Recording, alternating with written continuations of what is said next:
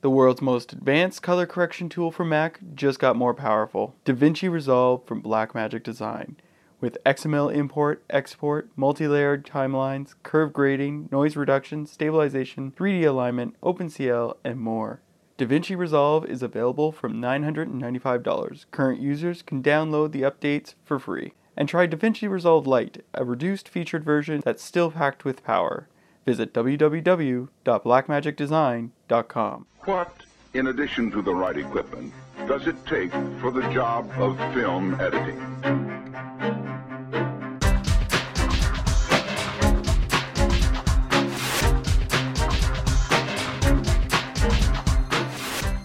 Welcome to the Cutting Room, AOTG.com's official podcast. And this week we're going to be interviewing Emmy Award nominated editor Aaron Butler.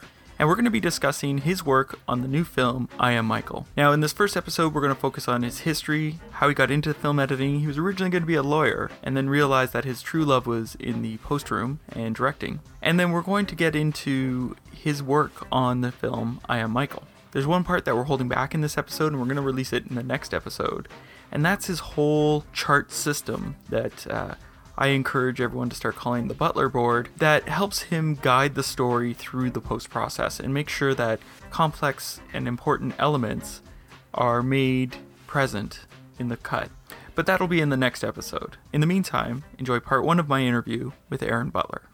How did you get into the film industry and uh, end up with the film I Am Michael? I went to school at uh, UC Berkeley and I always thought I was going to be a lawyer.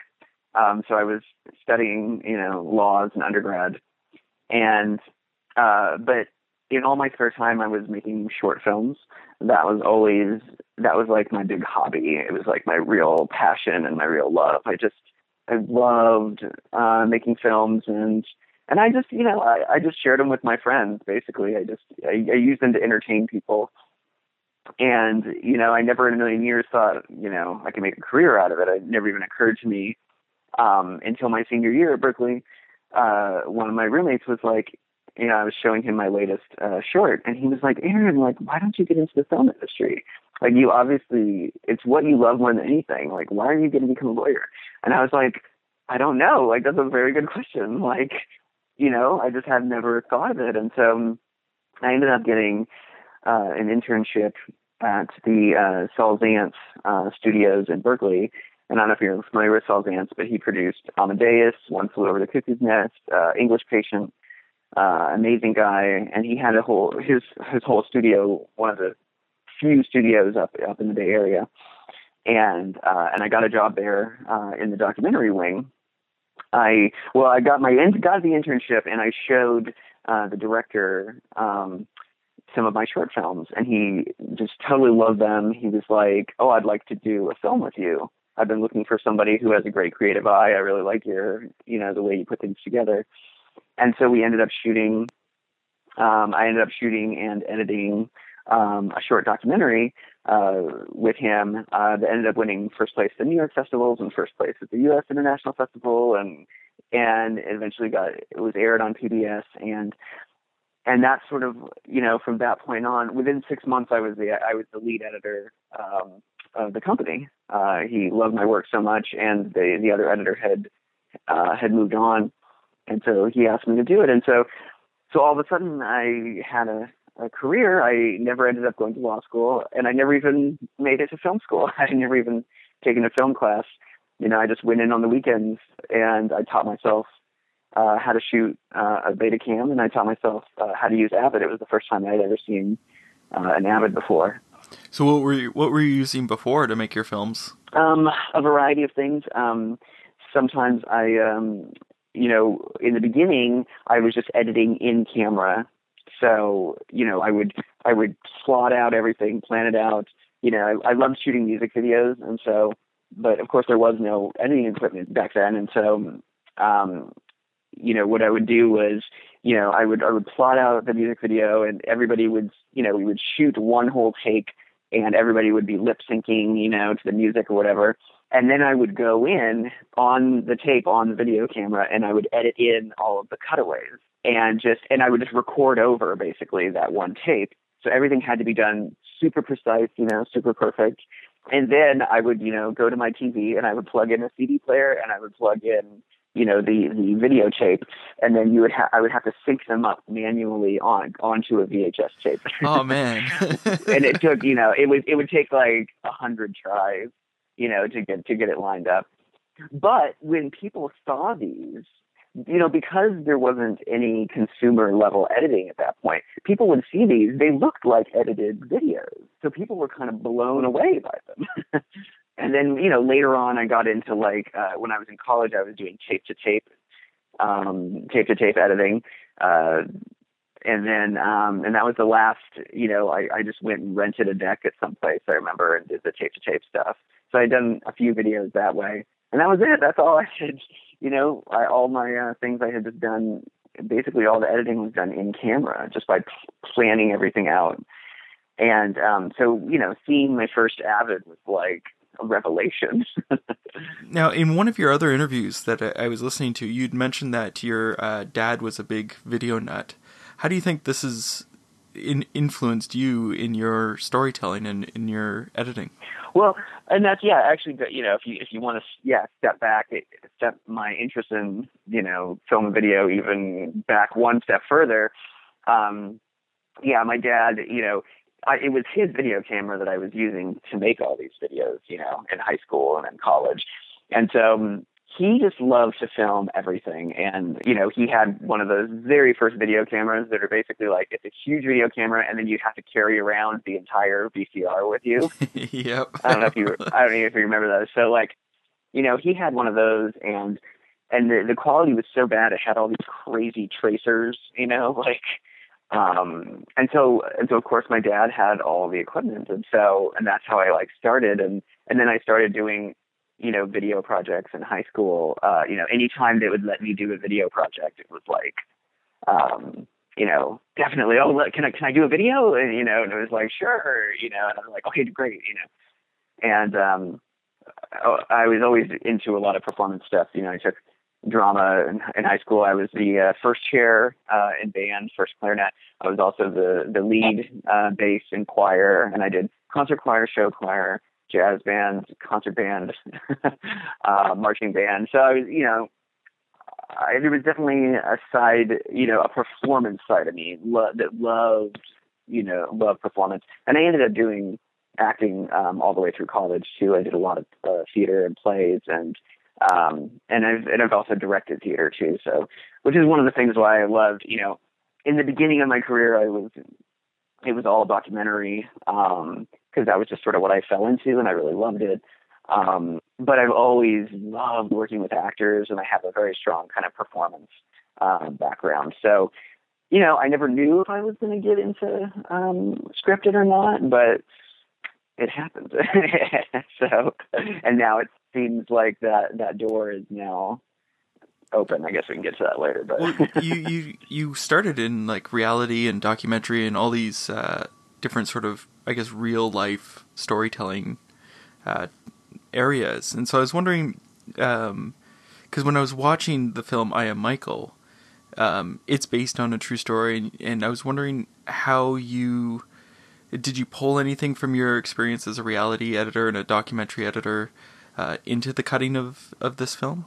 Absolutely. I mean, one of the things, um, you know, especially, um, you know, it's the thing that I love the most about, you know, documentary is that you're, you ha- and, you know, and in some cases it's reality, but, um, but especially if you're on like a documentary feature, like, you know, you're usually given like 250 hours, 300 hours of footage, and there isn't a clear story, there isn't a clear arc and so you you have to create you know you you are a writer in that sense. You, you know you have limitations with material but you have to you have to find and build the story piece by piece sometimes line by line sometimes word by word you know?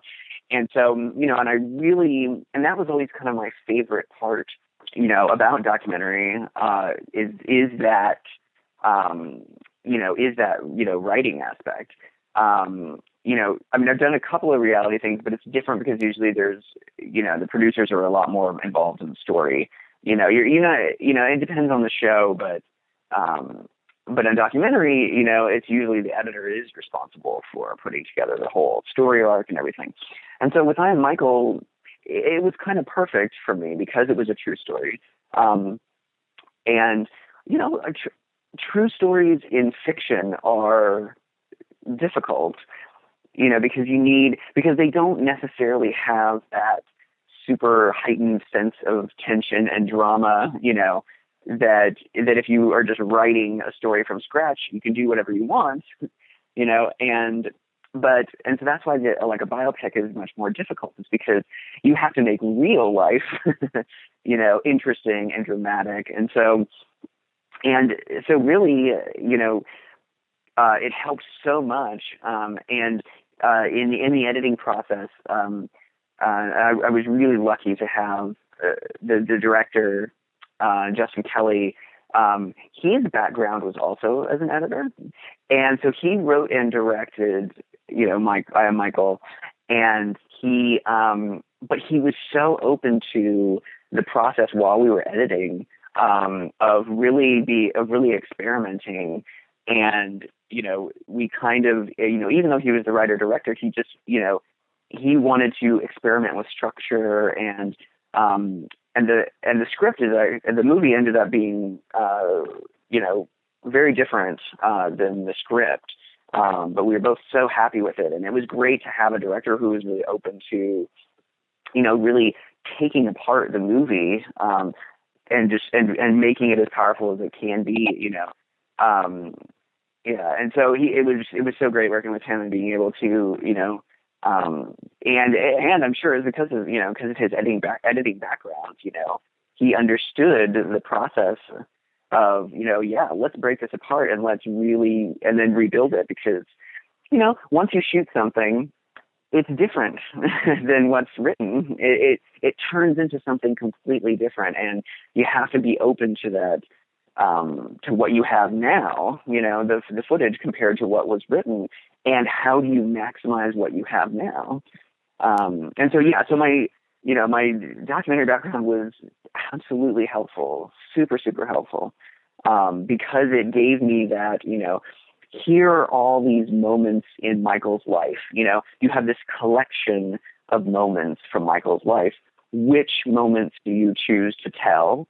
And in what order and how. And and and how is that going to make the most powerful story possible? And so really i feel like if you are editing a biopic you it would actually be helpful to have a documentary editor you know because because in a sense it is storytelling wise it is closer to you know a documentary than most than most scripted movies. Can you describe the story behind uh, i am michael and how you got involved with it? So i am michael is about um, a real person. His name is Michael Glatze, and he was uh, in the 90s um, a huge um, uh, gay rights activist, and he started this uh, helped start. He was one of the, I think he was the managing editor. Um, he was a big part of uh, this magazine called XY magazine, which is one of the first really big, um, really successful, uh, like kind of gay youth magazines and um, and a big uh, gay activist. Um, he was also in a three-way relationship, uh, you know, with two with two men. So he was really, you know, in the '90s, almost as liberal as a person as you can imagine. Um, by the end of the the movie, he is an anti-gay pastor married to a woman. So the movie, it, it, it was, it's really like almost like the coming out story in reverse.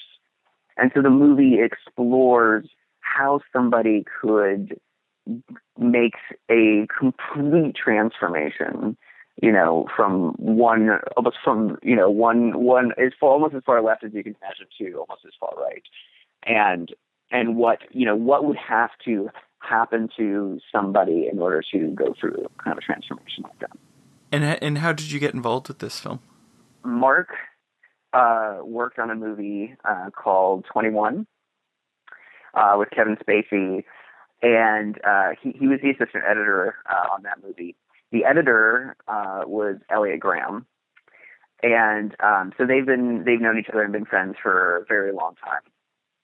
And um, Elliot has been kind of watching my kind of career, kind of you know, uh, blossom over the years, and um, you know, in this this past year, uh, you know, I got the Emmy nomination and I got an Eddie nomination, and like pretty much everything I worked on in the past two years got some kind of a, a nomination or award. Every every series, every you know project, um, and so he uh, Justin um, Justin Kelly was the director of I Michael. He was the um, assistant editor on Milk, which Elliot edited. And so uh, when Justin, you know, Justin made the leap to writer director, um, and he asked Elliot, um, "I need an editor for my movie. Uh, who do you think I should get?" And and so this was after I kind of had my amazing year, um, and I had told Elliot that I was interested in getting into scripted, and so Elliot thought this would be the perfect opportunity. Uh, Justin was like, "Oh, you know, you know, who, who should I who should I hire?" And Elliot was like, "Hire Aaron. Trust me, hire Aaron." And Justin was like, "Okay, great. You know, I'll interview him. Uh, who else should I look at?" And Elliot was just like, "Aaron. Trust me, Aaron. Trust me." And so Justin, like Justin and I, you know, I, I interviewed with him. We totally hit it off. And Elliot was right. Justin and I had the most creative, incredible, like director editor relationship. We were just so on the same page, and it was it was perfect. So Elliot was like the matchmaker. He he felt, and and it may have been more, you know, it may have been more on a personality level, you know, like you know, he he knew both of us and he thought that creatively we would be like the perfect creative pair. And he was right. Um, it was yeah, it was one of the best creative relationships I've ever had. So the short answer is people. you know, I got the job, you know, through all of these connections and um but also have from having a kind of amazing year full of you know award nominations and things that kind of it was like that kind of elevated me to a new level where where a producer on a feature would would give me a chance you know so it was like i feel like it was a combination of those two things so that was my interview with Aaron. We're going to be at NAB this year, so make sure to check out our booth. It's SL15816. And of course, we're going to be roaming the floor doing reports and posting things constantly throughout the week. So make sure to check out AOTG.com for all the up to date information and news coming out of NAB. I'd like to thank Aaron for allowing me to interview him. Of course, I'd like to thank Erica New, who's my office mate right now and is keeping me sane in the office. I'd also like to thank John Pacifer for cutting this episode. I'm Gordon Burkell.